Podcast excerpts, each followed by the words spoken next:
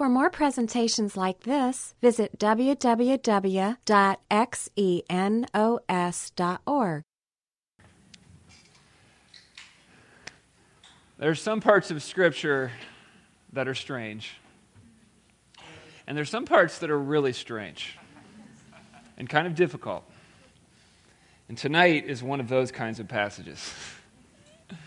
My job as a Bible teacher sometimes involves explaining passages like these. So I'm going to do my best, and I hope you guys will stick with me. And maybe if there are lingering questions, maybe we can talk some more afterward, either me or with people you showed up with. And I can also recommend some reading as well on this. The days of Noah, starting in Genesis chapter 6. And we've been studying through the book of Genesis, very ancient history here.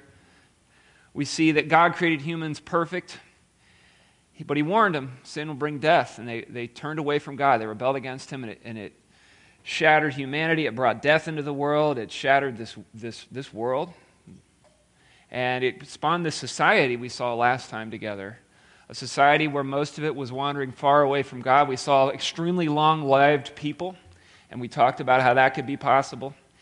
Uh, but we see as a, a moral decay of society here, and that's what Genesis 6 starts with. It, it's just finished telling us about one good strand descended from Adam and Eve. And God had promised He's going to send a promised one someday who's going to deal with evil, who's going to deal with the problems that humans have introduced into this world.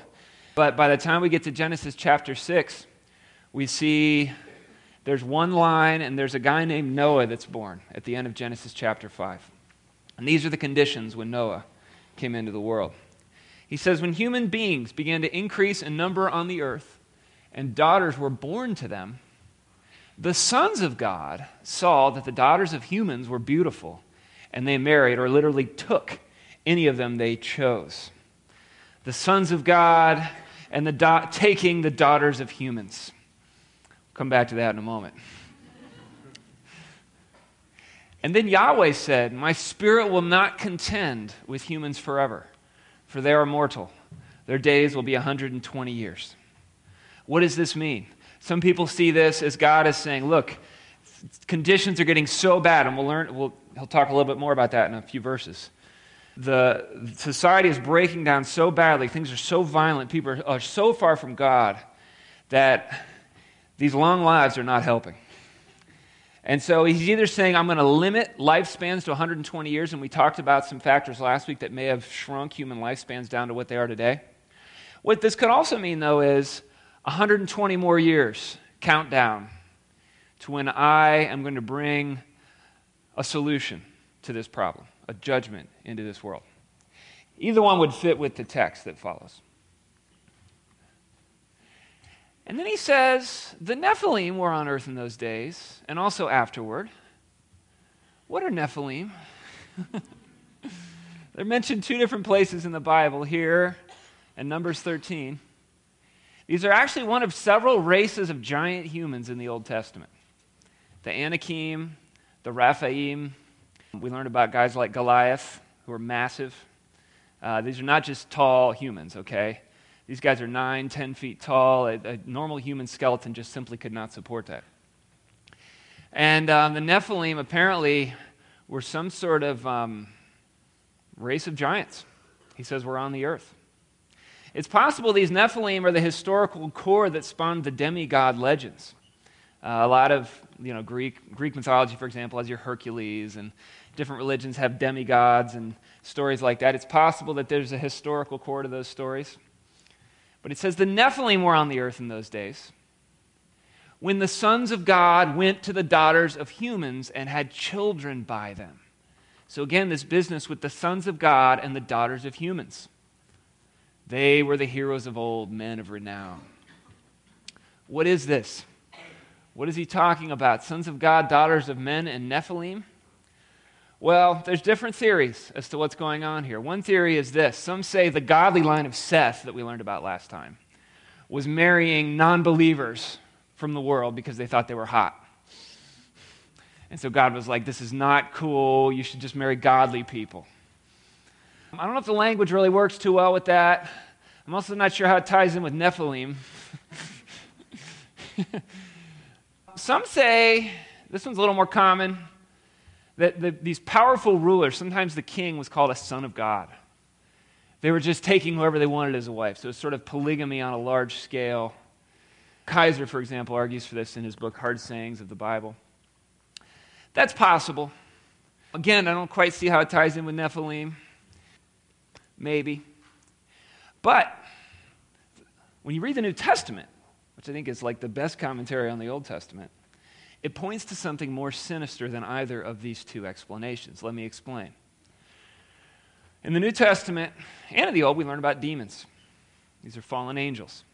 Satan is like the head of the fallen angels.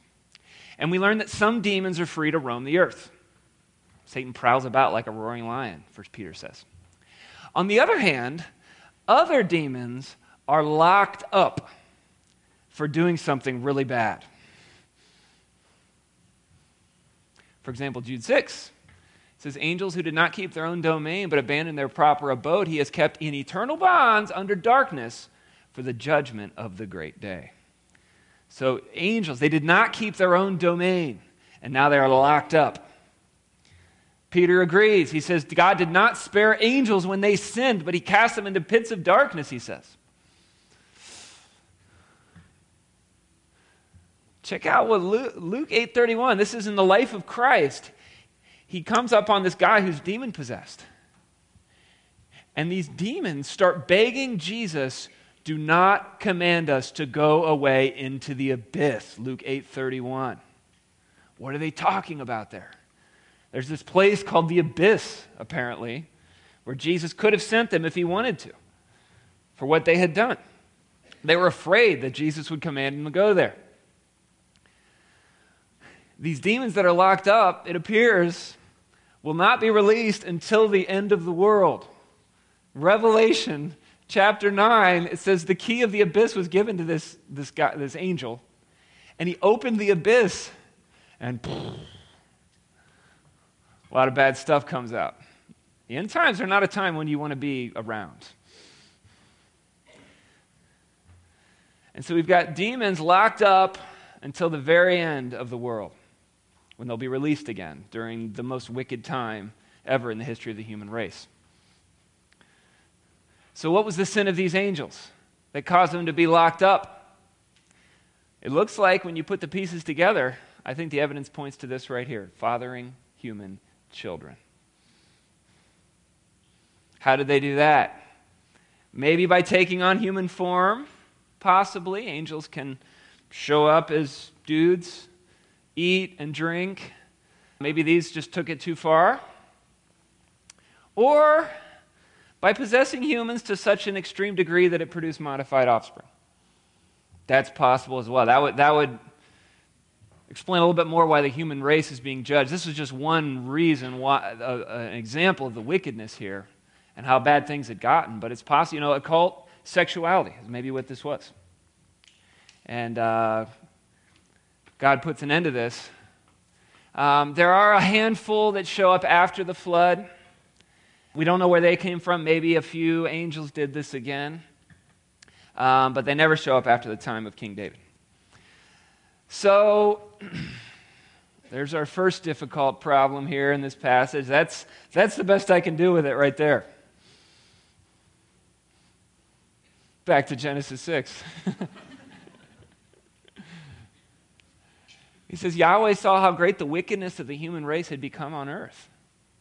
He looks down and he just sees this is terrible that every inclination of the thoughts of the human heart was only evil all the time. Every, only, all. These are extreme words describing society.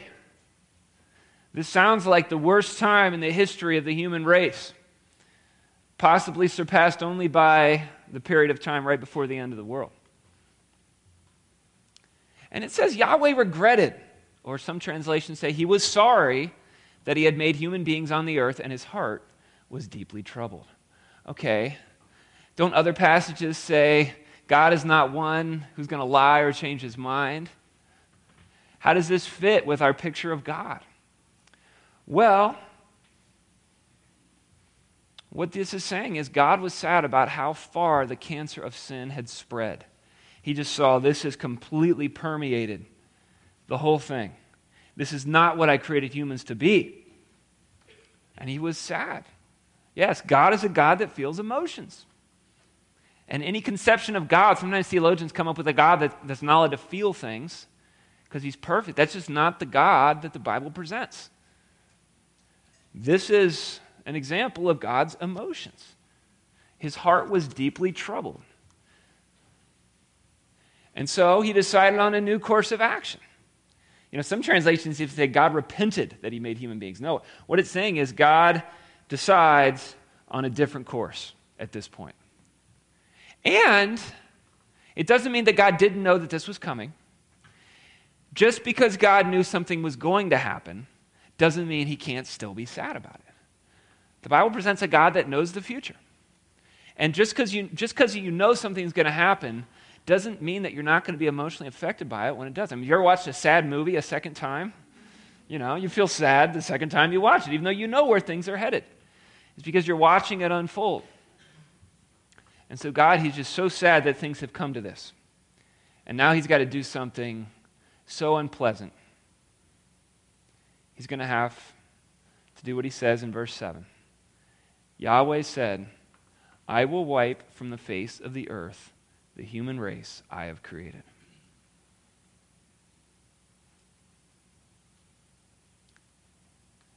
Wipe out all humanity and with them the animals, the birds, the creatures that move along the ground. For I regret, that's that same word, I'm sorry that I've made them. We look at this and we just wonder how could God do such a thing? What kind of monster is this? This is not a popular teaching right here.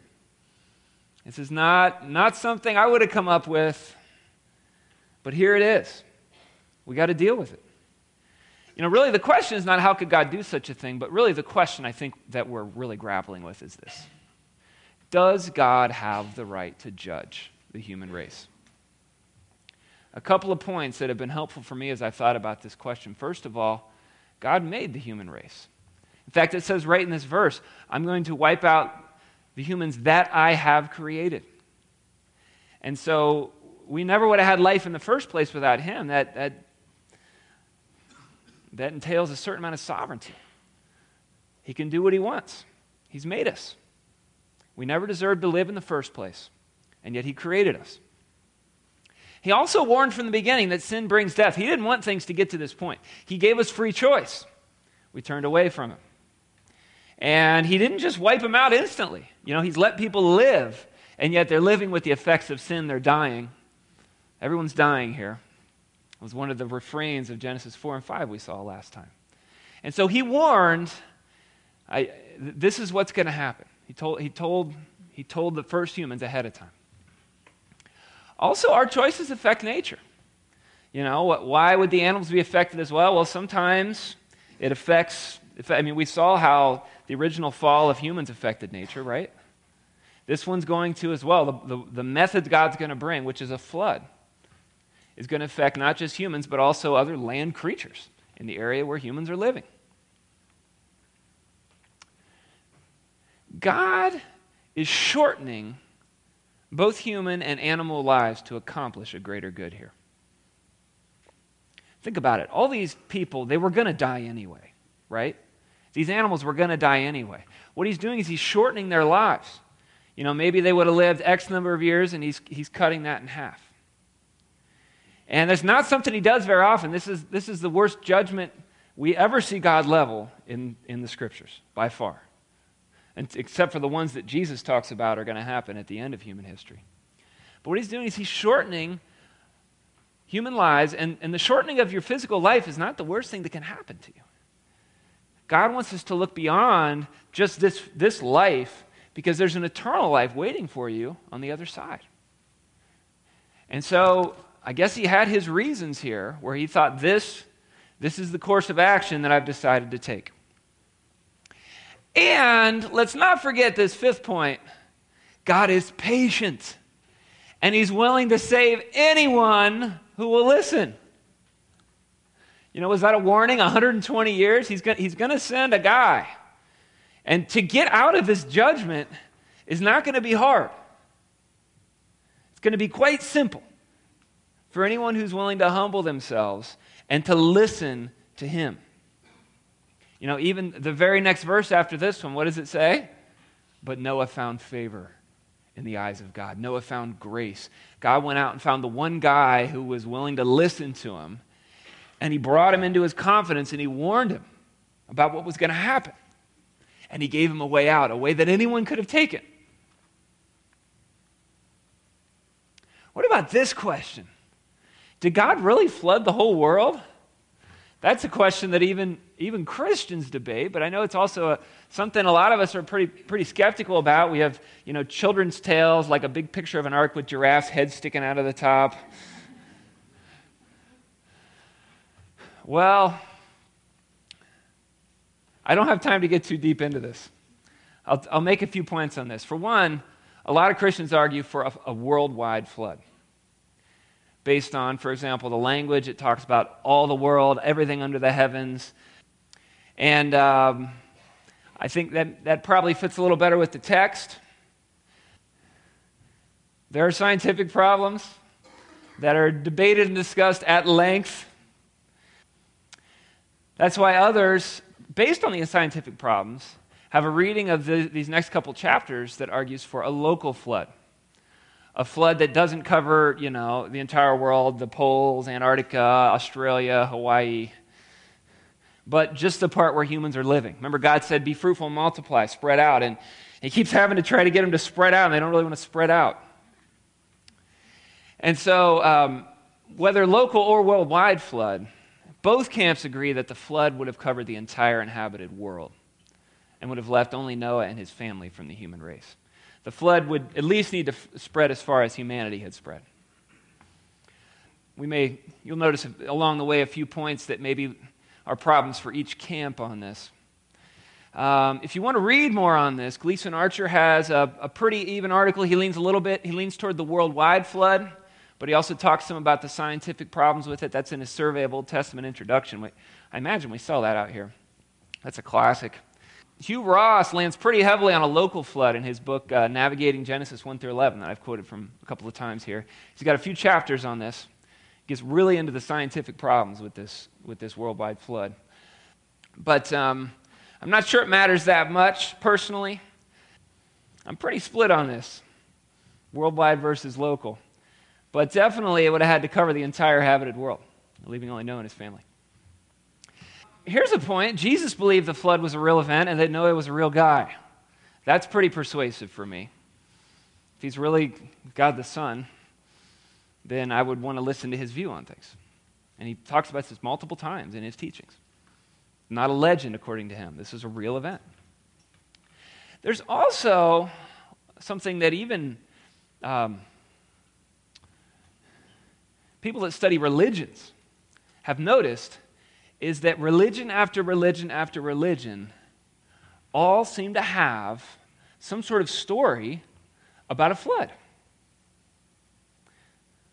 Here's Hugh Ross. He says more than 200 distinct flood stories exist in the lore of ancient civilizations, just like creation stories.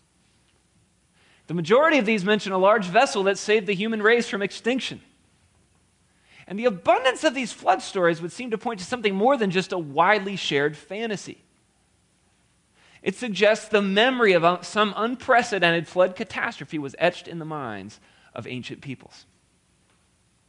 One explanation connects these flood accounts with a common source. Check this out. As with creation accounts, we see faint traces of a trend. Typically, the greater the story's distance, both in time and geography, from Mesopotamia, which is right there um, where this would have happened, the greater the distortion relative to both the biblical account and the established facts of nature. So he points out the closer they are geographically to Israel, to where Noah and his family would have been, the closer they are to the biblical account, the further out you get, the more variations that they have while still preser- preserving a, a basic common core. That, in my opinion, points to a shared memory.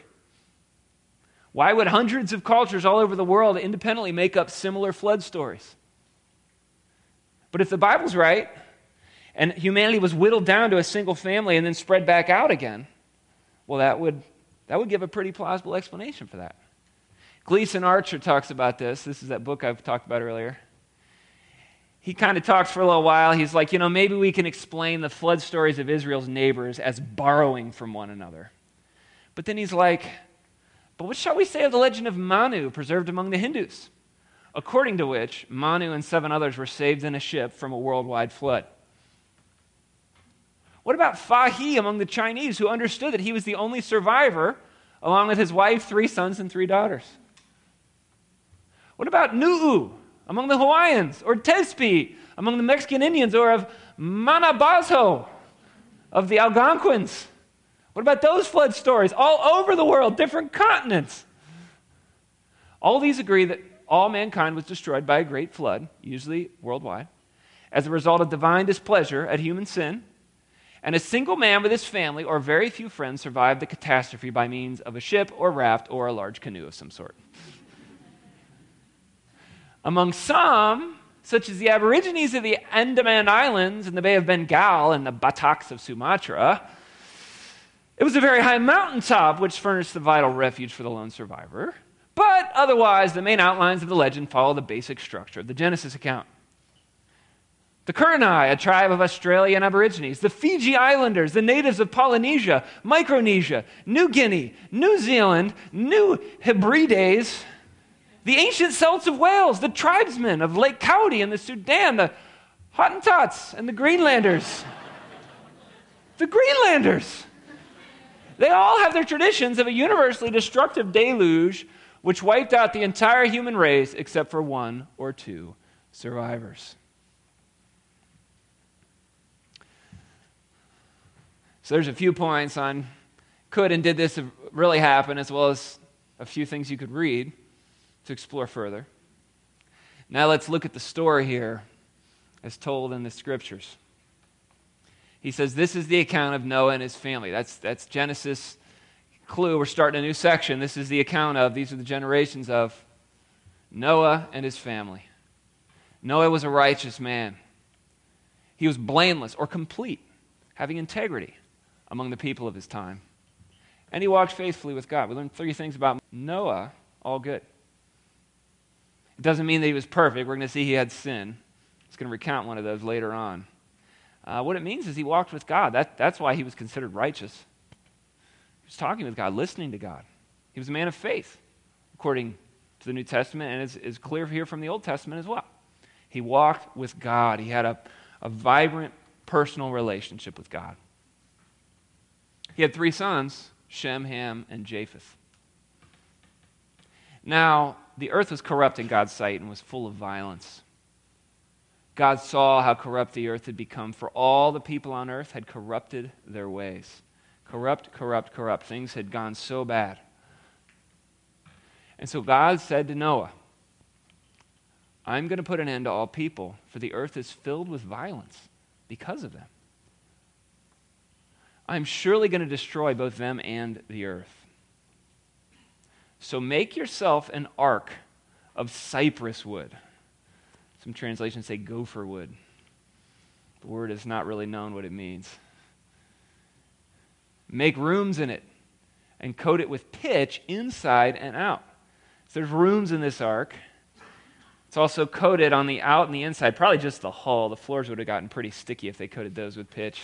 Would have been unnecessary as well to put tar on every floor in the ark.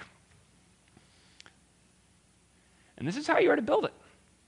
The ark is to be 300 cubits long, 50 cubits wide, and 30 cubits high. Now, what's a cubit? About a foot and a half.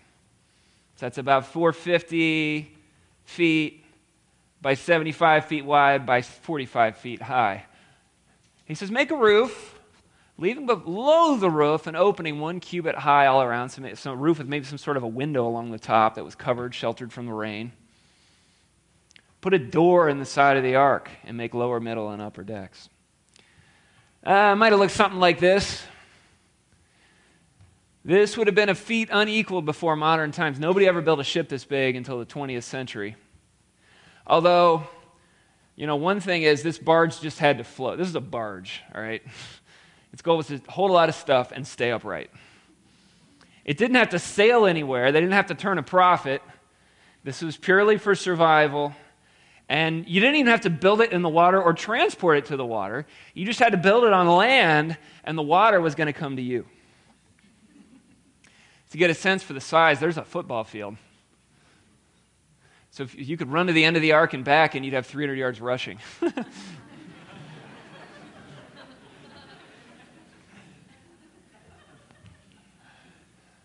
big. It's big. All right. God says, I'm going to bring floodwaters on the earth to destroy all life under the heavens, every creature that has the breath of life in it. This is repeated over and over again. Life, everything on earth will perish. But I will establish my covenant with you, Noah, and you will enter the ark, you and your sons and your wife and your sons' wives with you. Eight people a covenant. It's the first time in Scripture we see God make a covenant. It's the first time we see the word. He makes a covenant, he makes a deal with Noah. A covenant is where both parties, often where both parties have commitments they make and condition and, and things that they're going to do, and parts of the bargain they're going to come through on. Some covenants is just God decides to make a covenant. It's one way. This one had two parts. God's part Bring the flood and save Noah. God says, That's what I'm going to do. Do you trust me? Noah's part, God says, Well, first of all, build the ark. That was no small task. Get on the ark. That was a lot easier than building the ark. And I'll just pause here to say God wants to make a covenant with you too. God's got a covenant that Jesus called the new covenant. And he says, Under this covenant, I'm the ark, Jesus says. He says, Judgment is coming, far worse than in the days of Noah, believe it or not. He talks about the days of Noah as a picture of what he's going to bring someday. Everybody's like, oh, the God of the Old Testament was so mean and the God of the New Testament is so nice. No, same God. Jesus talked in more extreme terms about judgment than, the, than we read about in the Old Testament. But he says, my death on the cross is what will pay for your sins. And that is how you escape the coming disaster that's going to wipe out all humanity. He says, instead of getting on the ark, Jesus says, you need to get onto me, and I will carry you through. He's the only one. He says, I'm the way, the truth, and the life. No one comes to the Father but through me. And so Noah needs to get on the ark. He also needs to bring some animals and food.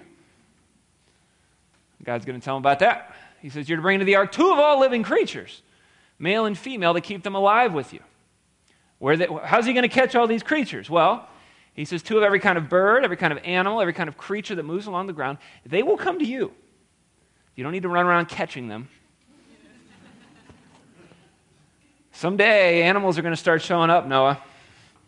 God's going to send them. And that's how you know the time is near, I guess. you know, under a, a, global flood, they would have had to come from pretty far away to get on the ark. You're to take every kind of food that is to be eaten and stored away as food for you and for them. You're going to need to eat. They're going to need to eat.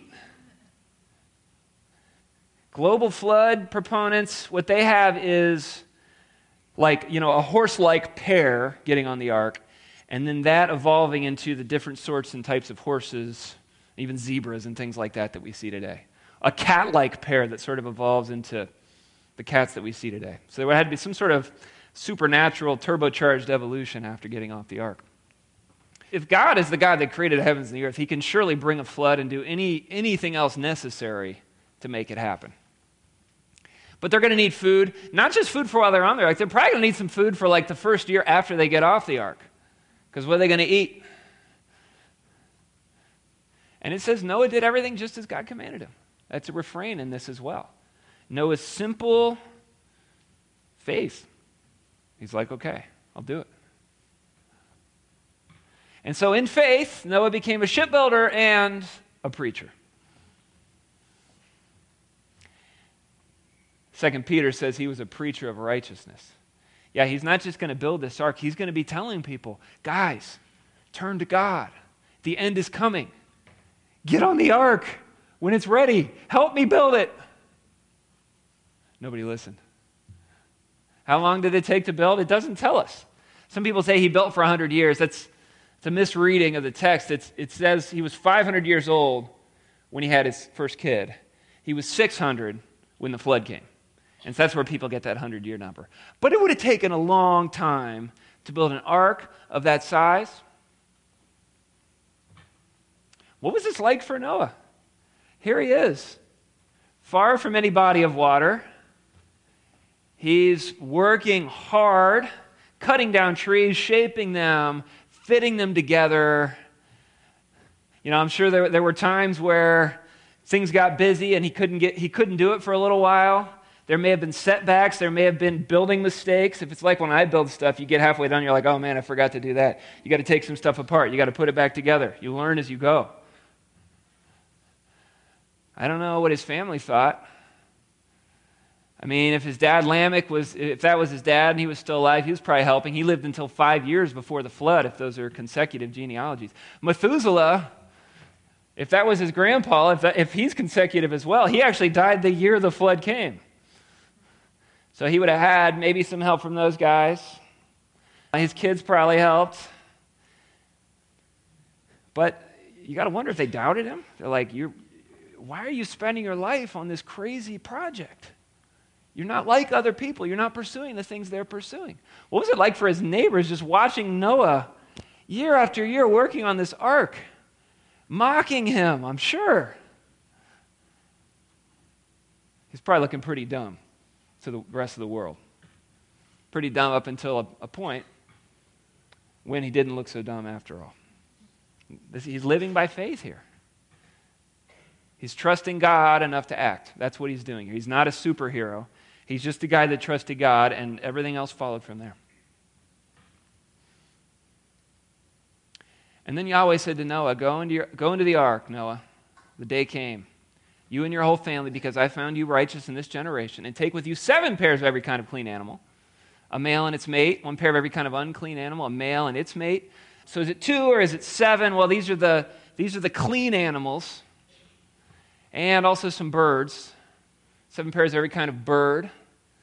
The clean animals would have been used for sacrifice. Apparently, they knew something about clean and unclean back then. And the birds, um, maybe for sacrifice also, they're actually going to be used to sort of go and gather information at the end of this whole thing to see if, if the land is dry yet. It's to keep their various kinds alive throughout the earth. And then he says, Seven days from now, I will send rain on the earth for 40 days and 40 nights, and I will wipe from the face of the earth every living creature I've made. And so it's down to the final week. He says, Get on and start gathering the animals onto the ark. The final week. What would you do? How would you respond to this news? The world will end in one week. Really puts things into perspective, doesn't it? How did the neighbors respond to this news? Well, the same as they always did. Here's what Jesus says He says, The coming of the Son of Man will be like the days of Noah. It's talking about his second coming, Jesus' He says, As in the days before the flood, they were eating and drinking, marrying and giving in marriage until the day that Noah entered the ark. And they did not understand until the flood came and took them all away. And so will the coming of the Son of Man be. Yeah, I mean, these things are not bad. Eating and drinking, I do that all the time. I did it today. Marrying, I'm married. Giving in marriage, I mean, these are, these are things that you do. These are good things. But the problem was they were doing only these things, and they weren't thinking about what God was doing. And they were spending their lives with the vertical blinders on, just looking around horizontally, and they weren't considering God's perspective, God's will for my life. They were preoccupied with the world.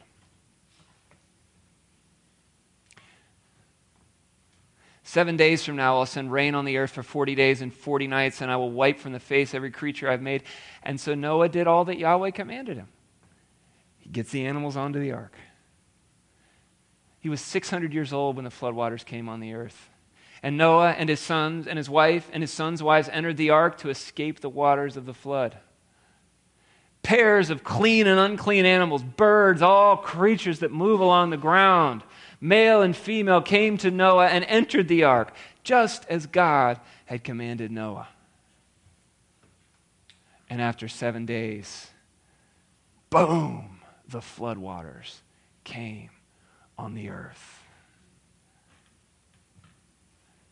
in the 600th year of Noah's life, on the 17th day of the second month. He didn't forget that day. On that day, the springs of the great deep burst forth, and the floodgates of the heavens were open.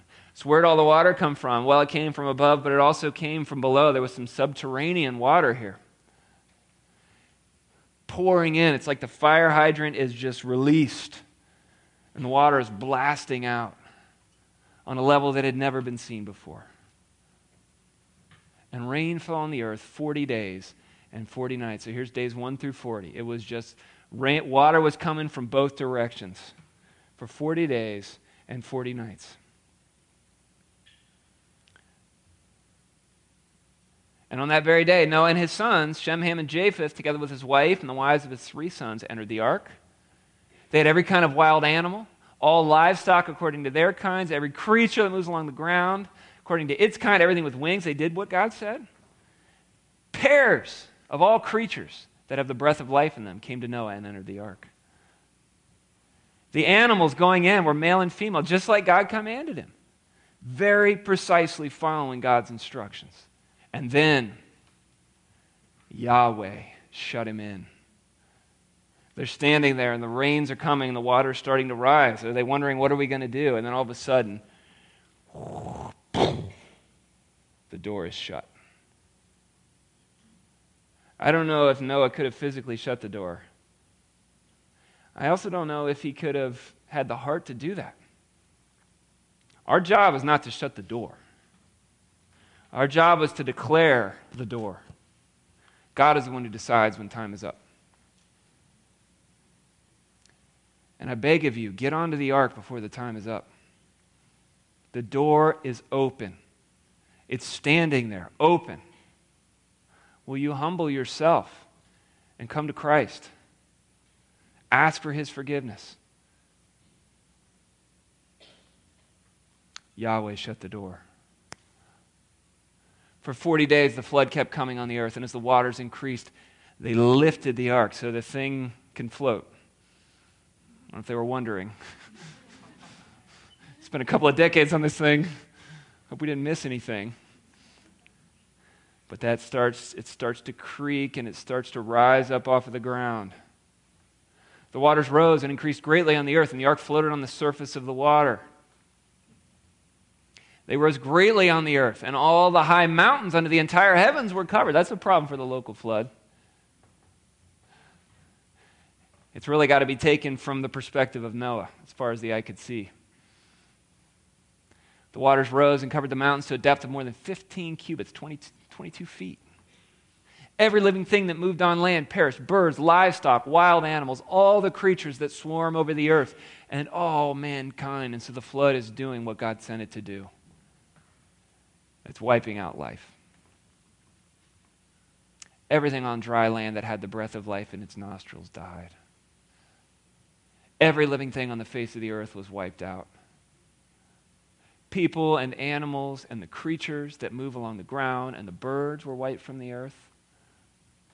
Only Noah was left and those with him in the ark. God says, I take no pleasure in the death of the wicked, and you can see why. This is not pleasing to him. He'll do it.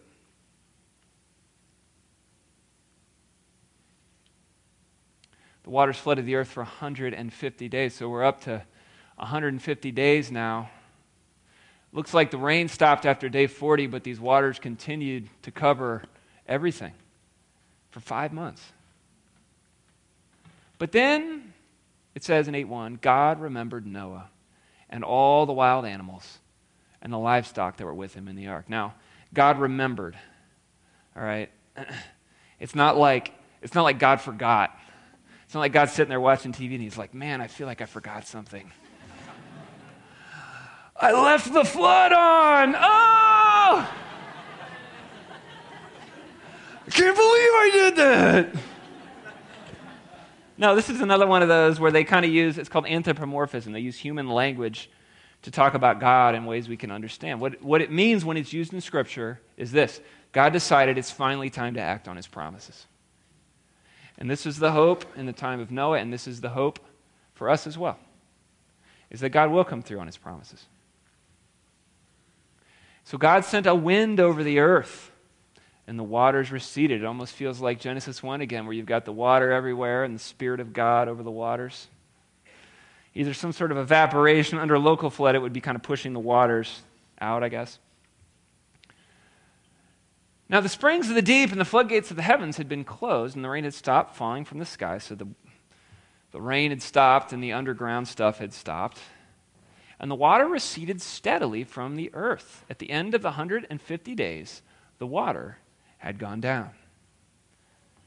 It had gone down so far that on the 17th day of the seventh month, the ark came to rest on the mountains of Ararat. So here we are, day 150. Five months in, they just feel this boom. And we're not moving anymore. After rocking and moving for five months, we've stopped. Stuck on the mountains of Ararat. Now, most people I always heard the ark was on Mount Ararat. Mount Ararat is one mountain in the middle of a large mountain range that stretches that far. So this dot is one possible place. If it might have landed in the lower parts of Ararat, part where you couldn't see Mount Ararat. Um, some people, Christians are always like, man, where's the ark? And they found the ark and things like that. I, I don't think people are going to find the ark personally.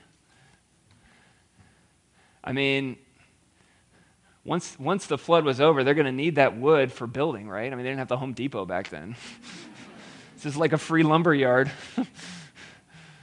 so I imagine it would have been picked pretty clean. But the mountains of Ararat, it could have been anywhere in this area here. The waters continued to recede until the 10th month. And on the first day of the 10th month, the tops of the mountains became visible. This is day 224 on the ark almost reads like a diary, like a ship log. First day, 10th month, saw tops of mountains. and then 40 days after that, Noah opened a window he had made in the ark. I don't know if it was closed the whole time, but he finally gets to open it. It's probably getting pretty rank in that ark. and so here he sends out a raven. And the raven just flew back and forth. Never came back. Maybe landed on the roof or something until the water had dried up from the earth. Day 264, that was the raven day. also, day 264, he sends out a dove. Maybe he'll have better luck with the dove to see if the water had receded. But the dove could find nowhere to perch because there was water all over the surface of the earth, so it returned to Noah in the ark. Oh, so sweet. Because if you love something, you set it free. it's really a sweet picture here of Noah caring for the dove. Conservationist, truly. He reached out his hand and he took the dove and he brought him brought it back into the ark. Hey, little buddy. he waited seven more days and again sent the dove out from the ark. Here you go. Day 271, dove, dove day number two. and when the dove returned to him in the evening, oh, oh, look at there in its beak was a freshly plucked olive leaf, which is today I, the, the symbol for peace. I don't know why. I guess maybe it's like the earth is regrowing, the judgment is done. And Noah knew the water had receded from the earth. Things are looking good. He waited seven more days and he sent the dove out again, dove day three, day 278. But this time, the dove did not return. His buddy didn't come back. And by the first day of the first month of Noah's 601st year, the water had dried up from the earth. And then Noah removed the covering from the ark and saw the surface of the ground was dry. Day 314. And by the 27th day of the second month, the earth was completely dry. Day 371. Now, the ark has just been sitting in place since, since 150 days. So he's, they've been not moving for over 200 days. The earth's been dry for 45 days. Still, he's in the ark. Now he's like, it's not just not wet anymore, it's like completely dried out at this point. And then God said to Noah, Come out of the ark, you and your wife and your sons and their wives. I would have been itching to get out of there, but he stays on there. Why? Because God, God told him to get on, and God hadn't told him to get off yet. I would feel a little nervous just getting off the ark, too, at this point. I don't know what God's got planned. But this is the point where you really want to listen to God and do what he says. He says, Come on out, bring every living creature with you birds, animals, the creatures that move along the ground. Bring out the whole zoo so they can multiply on the earth and be fruitful and increase in number on it. And so Noah came out, together with his sons and his wife and his sons' wives. And all the animals and all the creatures that move along the ground and all the birds, everything that moves on land came out of the ark, one kind after another. And then, what's he do next? He built an altar to Yahweh. And taking some of all the clean animals and clean birds, he sacrificed burnt offerings on it. He offers up a sacrifice to God. And Yahweh smelled the pleasing aroma and said in his heart, Never again will I curse the ground because of humans, even though every inclination of the human heart is evil from childhood. And never again will I destroy all living creatures as I have done. As long, and he ends with a poem. As long as the earth endures, Seed time and harvest, cold and heat, summer and winter, day and night will never cease. And that's where we'll draw the line this week. Two lessons from the days of Noah in summary. First of all, we learn about the end times. Jesus drew this parallel on a number of occasions. Peter does as well. It's a time of moral decay, temporal focus, and skepticism. People aren't thinking about God, they're not thinking about the end, they're not thinking about the next life. They're skeptical of people that say that God is there and that God has a will for your life. Maybe this is how some of us are living. We're not really thinking about God. We're living for now, eating and drinking and giving in marriage. Not too concerned about spiritual things. It's also a time of waiting when people of faith may look dumb for a little while. Noah wasn't looking too smart until he was. And God will call us to wait for longer, possibly, than we ever imagined. But He says, I'm coming. I'm coming. And we learn about God's way of salvation.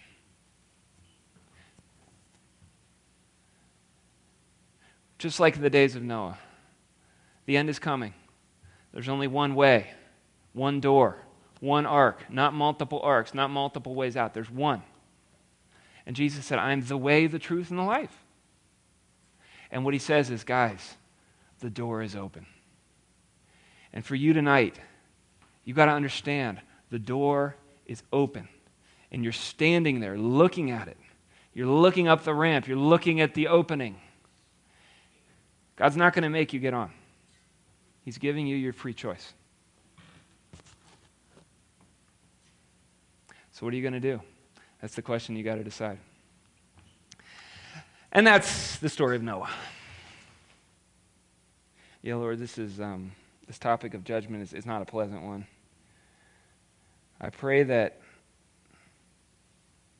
tonight's study would help us to see our life for what it really is, how short it is, to see this world um, and its temporariness, Lord we have life, we have possessions for a limited time to live for you. I pray for those of us who are Christians who are wasting our lives living for this world.